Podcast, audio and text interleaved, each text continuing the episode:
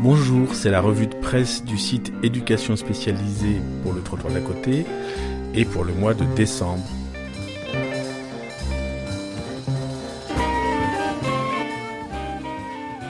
Pour terminer l'année, je voudrais euh, mettre l'accent sur une bonne nouvelle, c'est-à-dire une expérimentation vraiment importante et innovante, intéressante, portée par euh, Atadi Carmonde, qui soutient le projet Territoire zéro chômeur de longue durée.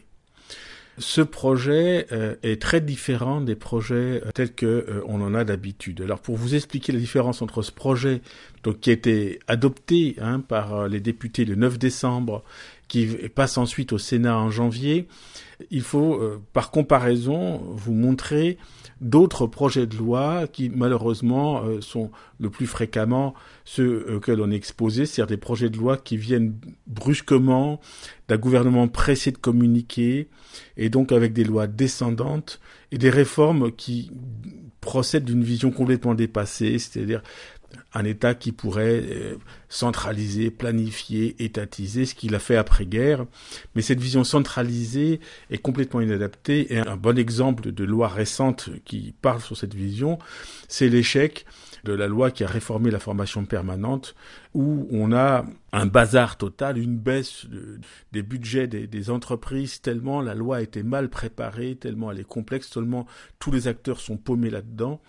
Et alors que pour les 300 000 personnes qui perdent annuellement leur emploi depuis 2012 en France, et plus généralement pour 22% de la population active, eh bien, on a des gens très peu outillés pour travailler au XXIe siècle. Hein. Donc, c'est une étude que j'ai longuement citée dans la revue de presse du 29 mars. Pour ceux que ça intéresse, je vous invite à lire l'article sur euh, l'échec de, cette loi de, réforme de la formation permanente.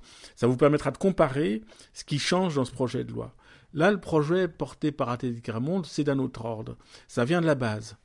ATD a travaillé avec d'autres associations sur des territoires et ensemble, ils ont analysé que tout n'avait pas été fait pour lutter contre le chômage de longue durée. Je rappelle que le chômage de longue durée, ça concerne 2 millions et demi de personnes. C'est un drame national. Et donc, on a un travail avec des territoires et la loi va permettre d'expérimenter sur ces territoires. Et puis, si ça marche, on pourra étendre euh, cette loi au niveau national. Donc, l'analyse territoriale, c'est que eh ben, il y a du travail, il y a des compétences, il y a de l'argent, mais il est très très difficile de mutualiser les ressources des différentes institutions qui sont très très mal coordonnées. Et donc l'idée là, c'est que euh, on recense sur un territoire des besoins. D'un autre côté, on identifie des savoir-faire des personnes et on va essayer de créer des activités utiles qu'on va financer simplement par la mutualisation euh, de transferts qui sont déjà des transferts d'argent euh, qui sont portés par le chômage notamment et par tout un tas de cotisations sociales.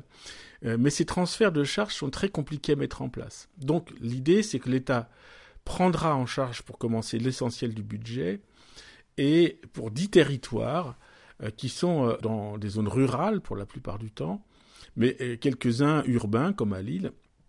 On va essayer donc de créer des emplois, des CDD, sur des activités qui sont d'utilité collective, mais qui ne sont pas assez rentables pour pouvoir être financées, euh, autofinancées sur un mode capitaliste. Je vous invite à aller voir le site d'ATD Carmonde pour regarder tout un tas d'exemples concrets de ces projets, mais on voit que quand on a un projet de loi qui n'est pas descendant, condescendant, mais qui est valoriser euh, les potentialités de territoire, mettre en réseau les gens qui ont des projets, bien ça donne quelque chose qui a une dimension vraiment importante et euh, évidemment euh, je souhaite vivement que ces pratiques soient inspirantes pour d'autres territoires.